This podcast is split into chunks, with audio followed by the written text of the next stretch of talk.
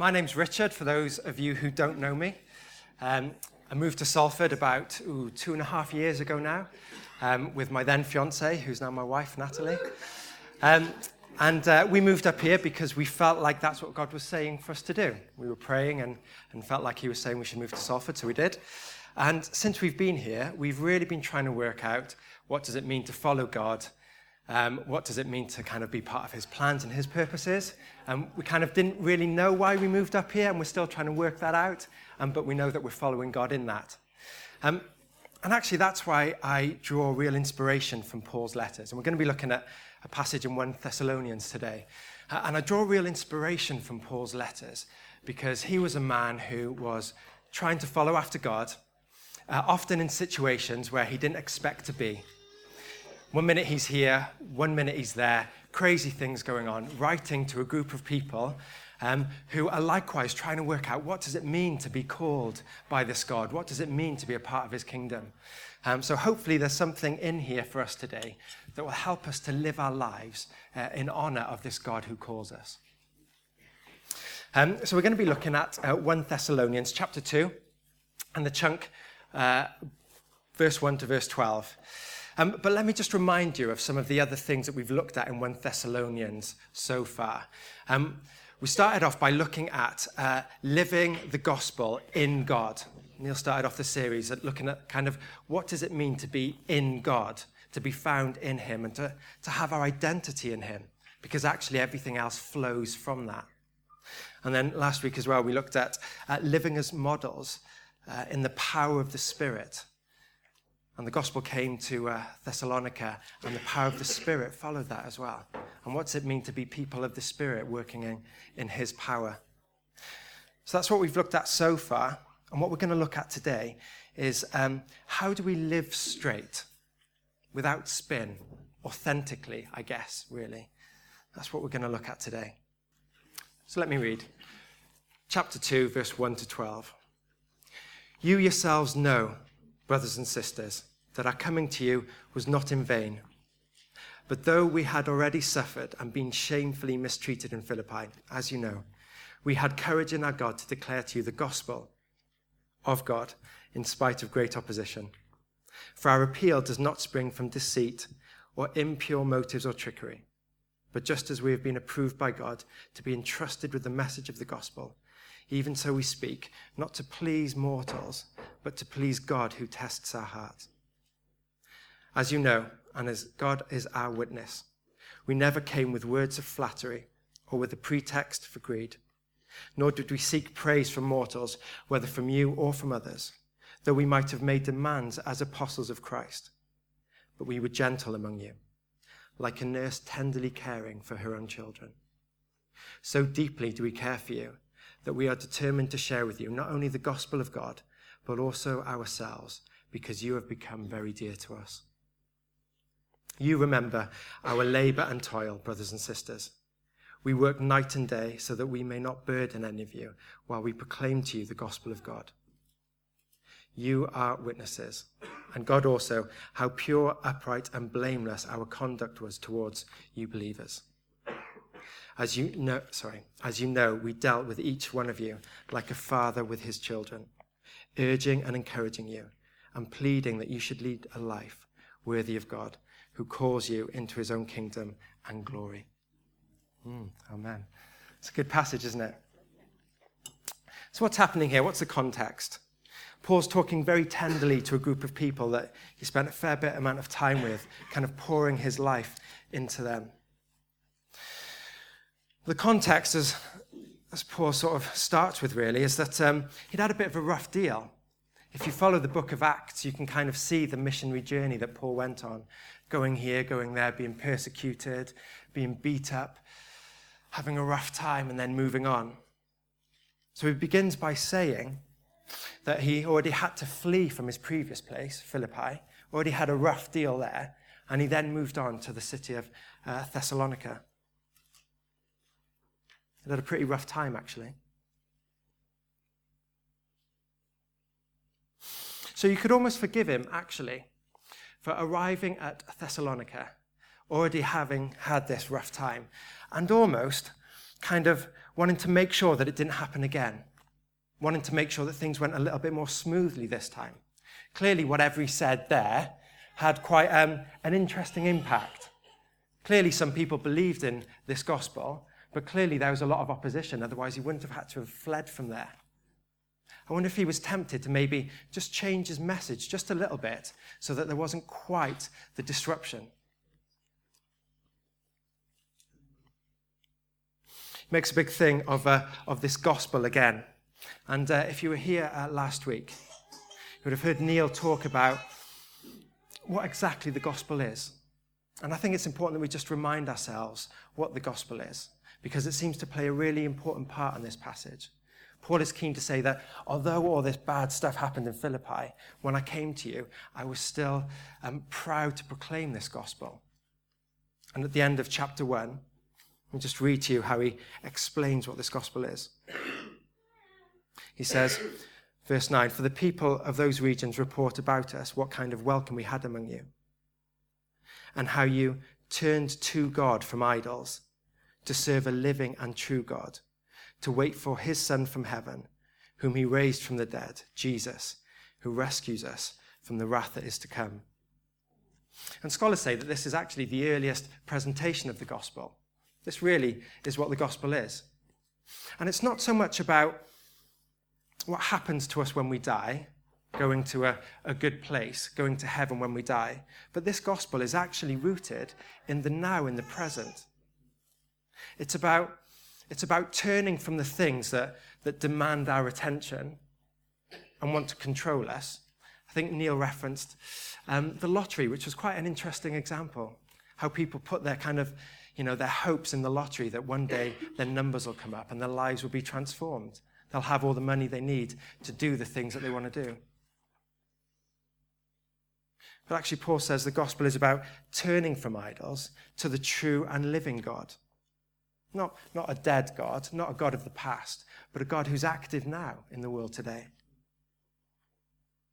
And to serve him. And to wait for his son who will return. As Christians, we believe that, that God is in charge, that Jesus is in control. But often we look around and it doesn't look like that sometimes. You know, we see all the pain and all the misery, and I've experienced a fair bit of that in my own life. But we have hope that not only that Jesus is in control now, but that one day he will return to put everything right. And what we do now is we live in such a way where not only the things that we say, but the way that we live our lives actually demonstrate that Jesus is in charge. That's what being a Christian is all about. It's that anticipation. We live now like we hope we'll live when, when Jesus returns. So, Paul has already kind of sketched out this view of the gospel. It's about turning to this living God, about living in such a way that honors him now. And his difficulties in Philippi don't discourage him from sharing that when he gets to Thessalonica. People seem to have responded really well. There seems to be this faith group in Thessalonica who really appreciate the stuff that Paul has said. But for one reason or another, it looks like he's had to flee from there as well. Not quite sure why, but he had to run. I'd imagine that as this group of Christians started to turn from idols and turn towards a living God, that actually people didn't like that. Because back then, idols were connected to family life, to work life. If you were part of a trade, if you were part of a guild, then you would worship the gods of that guild. If you were a blacksmith, then you would worship the god of the blacksmiths. So, as these people um, kind of responded in faith to this gospel message and they turned away from these idols, they had to actually turn away from large parts of society. That's say, actually, no, I'm not going to get involved with that anymore. And that seems to have got people's backs up. I don't know if you've ever experienced that. As you came to faith, there were certain things that you couldn't do anymore. There's certain things that you just you couldn't be involved with. Sometimes that really does get people's backs up because you're saying, I can't, I can't do that anymore. Seems to have uh, happened here. We're not quite sure the things um, that were said against Paul, but he seems to get quite defensive. He seems to be trying to almost justify himself. Not quite sure what was being said, but he does, uh, he does make a few interesting points. He says that he didn't, he didn't came, uh, sorry, he did not come with words of flattery. So he didn't come trying to kind of win people over using clever words, um, you know, trying to kind of soothe people's egos. He came full of this courage that helped him to proclaim the gospel. And this idea of flattery, it's not really just about kind of um, trying to butter people up. It, actually kind of involves trying to gain something for yourself. That's kind of what's happening with that word. That's, the, that's what's going on behind it. So he's sort of saying that I didn't come to you trying to, trying to gain something that I shouldn't have. He also says that when he, when he, uh, when he arrived, the gospel that he proclaimed wasn't in vain. And kind of the idea behind that really was that, for want of a better word, the gospel wasn't impotent. It, it wasn't kind of just nothingness. It actually had quite a powerful effect. So Paul arrives full of this courage, even though some pretty rough stuff had happened.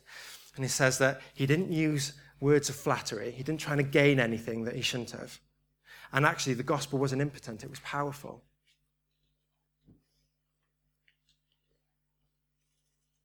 All of us are here today because the gospel is powerful, because it's still alive and working today, because God is still alive and working today in the world.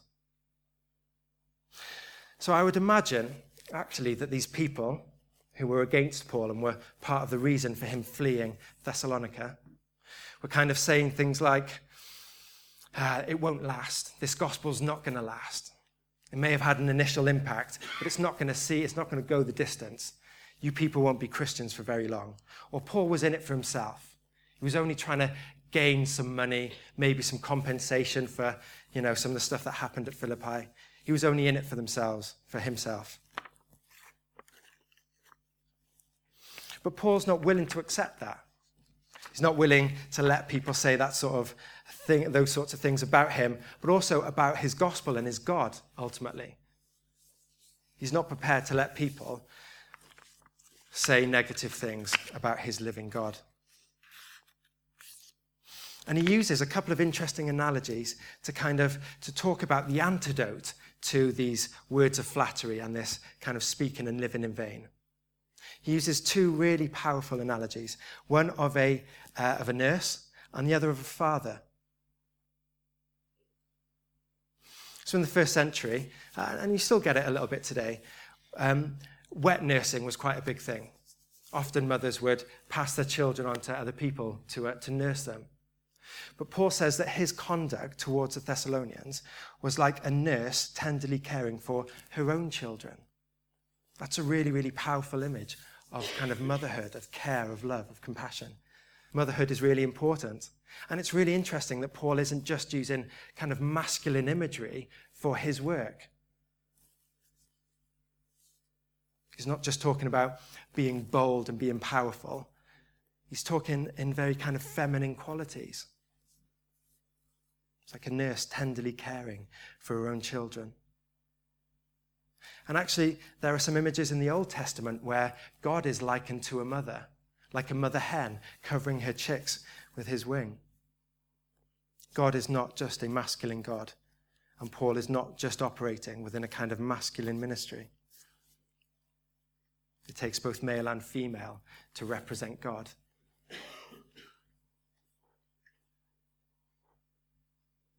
He then uses an analogy of a father. Um, but it's probably not the analogy that I would expect him to use. I'm not sure that there were too many fathers in the first century who would have uh, kind of defined themselves as, as urging and encouraging and pleading. I think it would have been much more about kind of discipline and direction. But even the kind of the fatherly image that Paul uses is really kind of tender and loving. It's caring. It's, it's, he wants the best for his children, his spiritual children. And both of those are images of God as well. God is our loving father. But it's a redefined fatherhood. It's not a dominating or oppressive or authoritarian, although sometimes authority is needed. but it's this encouraging and pleading and urging that they would leave, uh, lead a better life. Hmm. There's, um, there's another theme that kind of runs through this passage, and um, it's kind of it's kind of who whose opinion really matters. That's the basic question. Whose opinion really matters?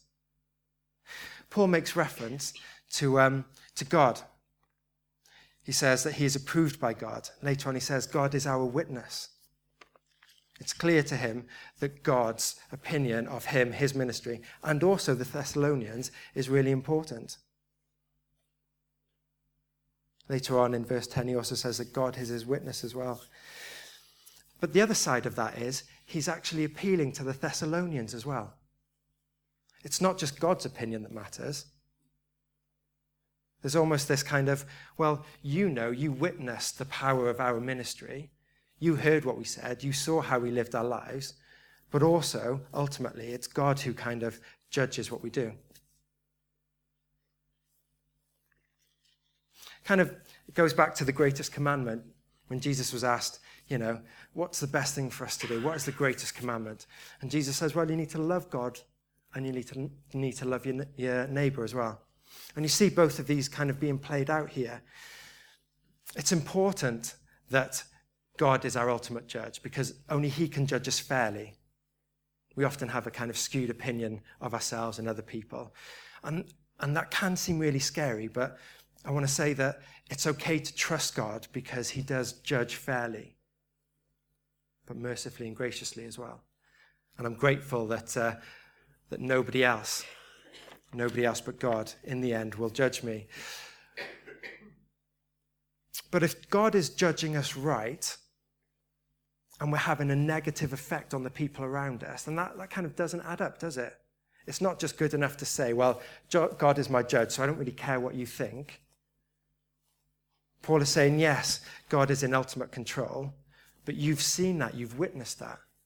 And it's important that the people around us are able to see not only the change in us, but the way that we serve our God. Paul talks about sharing our whole lives, not just sharing a gospel message. It's not just about saying, Oh, did you know that God is alive and kicking? Did you know that Jesus died for my sins? If people can't see how that's actually affected our lives, then I guess it's kind of meaningless, isn't it? word and action combined together.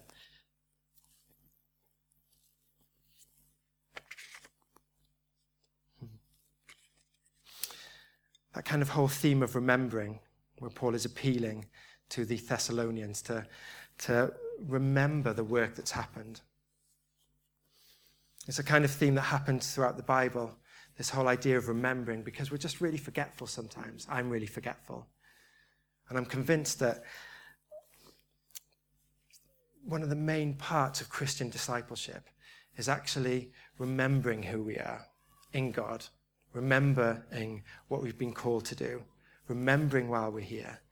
Because we get kind of caught up in, in just things that, that aren't quite as important. Memory is key to Christian discipleship. In a little bit, we'll, um, we'll have communion, and, and Mary will lead us in that. And that's, um, that's a really important part of remembering. We come and we have communion, we take the, uh, the juice and we take the bread, and we remember that Jesus gave himself, his body and his blood for us. It's not that anything magical happens when we eat the, the bread and drink the juice, but it's this whole idea of remembering, that we continuously remember ourselves. And communion is such, a, uh, such an amazing image of, uh, of remembering Jesus' death on the cross for us. Hmm. As I was kind of researching and, uh, and reading about this passage, I was really trying to get my head around it, and I kind of I wrote a little summary, and I like to just read it. This is kind of this is how I've understood the passage in its entirety. Because of the hardship Paul experienced before arriving at Thessalonica, he could have been tempted to use flattery to make sure his visit wasn't in vain. He could have even been tempted to seek some sort of compensation for the abuse that he'd experienced for those hardships. But because of the hope of the gospel, he had faith to talk and live straight. To talk and to live straight, thus showing his love for them. Thessalonians can attest to that, but more importantly, so can God. The evidence of which is their own lives lived in accordance with the gospel. And I thought it was important to mention that whole triad of faith, hope, and love. If you're here last week and the week before, Neil made quite a big deal of that. And it's a kind of triad that appears often in Paul's letters. He's always reminding people of this faith, hope, and love that we have because of the gospel, because God is alive and kicking in the world today. And it would have been really easy with everything else that's going on here, you know, with the, the, rough stuff that happened in Philippi, being chased out of Thessalonica, and all the bad things that people are saying about Paul, for him to lose this faith, hope, and love. And that's a real challenge for us, isn't it? It is really, really easy to lose that faith, hope, and love when we see the circumstances around us. And I think really the core of this passage is all about reminding us not to do that to stay strong in our faith. Faith being that which we can't really see. The hope that Jesus is going to come back and to put everything right, because I believe he will. It's already started to happen. It's already started to happen in my life, where once I was a drug addict and a self harmer, and now I'm not. But God's not just in the business of, of taking away the negative, He's in the business of giving us the positive as well. It's not just about not doing what we used to do, it's about becoming real humans, embracing true humanity in love and service. It's taking away the bad, but also giving the good as well. So I've got a couple of questions, really, just to get you thinking. I know it can be a little bit boring sitting down and listening to somebody talk at you. So, question When do you ever feel hard done by? Hard pressed? Or just like life is really, really tough? What are the situations that go on in your lives that make you feel like that? That would kind of lean towards despair? I'm going to give you just a, a few moments just to think. This time tomorrow, you might be in work, you might be in a school, you might be in your family home, might be traveling across the country, might be in all sorts of situations. But what is it in those situations that would lean you towards despair, to lose that hope? Because in a moment, I'm going to ask you to turn to the person next to you, and if it's appropriate, just to share just a little insight so that we can pray that faith, hope, and love be, be increased in your life. That you'd be reminded of this gospel power again. Just take a moment to think about that.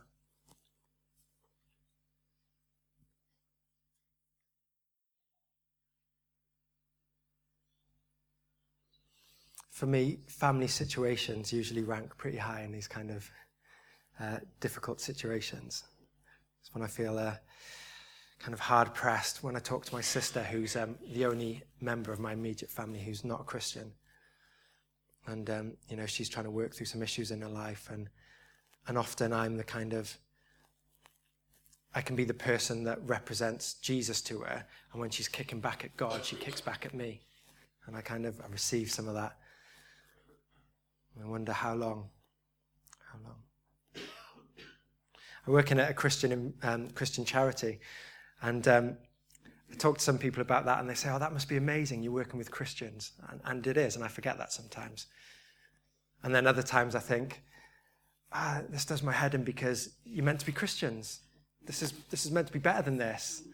This is the kingdom of God, people. And then I remember that actually I'm part of what makes it difficult sometimes.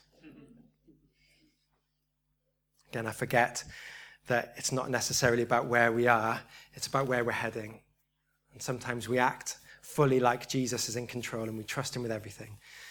And other times we don't. And things get really tough, don't they? It may be that you uh, that you try and talk to people in your workplace about Jesus and they're just not that interested. In fact, they seem quite resilient to it. That can be really frustrating and really difficult, can't it? You're trying to share the love of God and it's like people don't want to know. How crazy is that?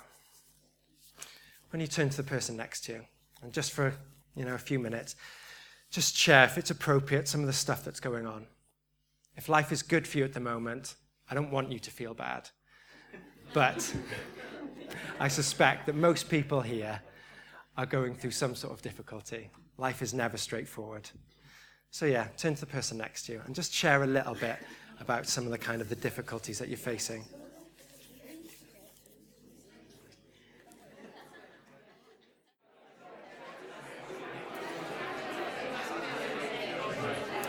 Another question for you. If you're talking and you're sharing, please continue to do so.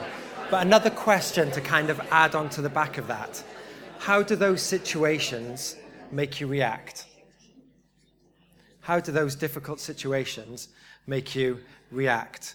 When you're feeling hard pressed, what comes out? Just kind of tag that onto kind of talking about um, some of the situations that you face or that you might face this coming week. So there's a good bit of banter going on there, so please carry on. But yeah, think about and talk about how does it make you react?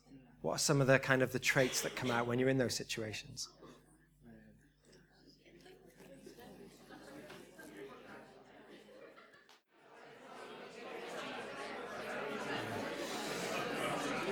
Good. It's really encouraging to hear people sharing and talking. We start to bring those conversations to a close, that would be really, really helpful.